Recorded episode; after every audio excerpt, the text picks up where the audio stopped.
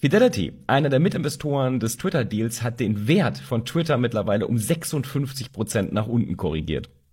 Und da wundert es auch nicht weiter, dass die Twitter-Mitarbeitenden, die eigentlich eine Drei-Monats-Abfindung bekommen sollten, bisher nichts davon gesehen haben. Allerdings haben jetzt wohl die ersten immerhin das Angebot einer Ein-Monats-Abfindung.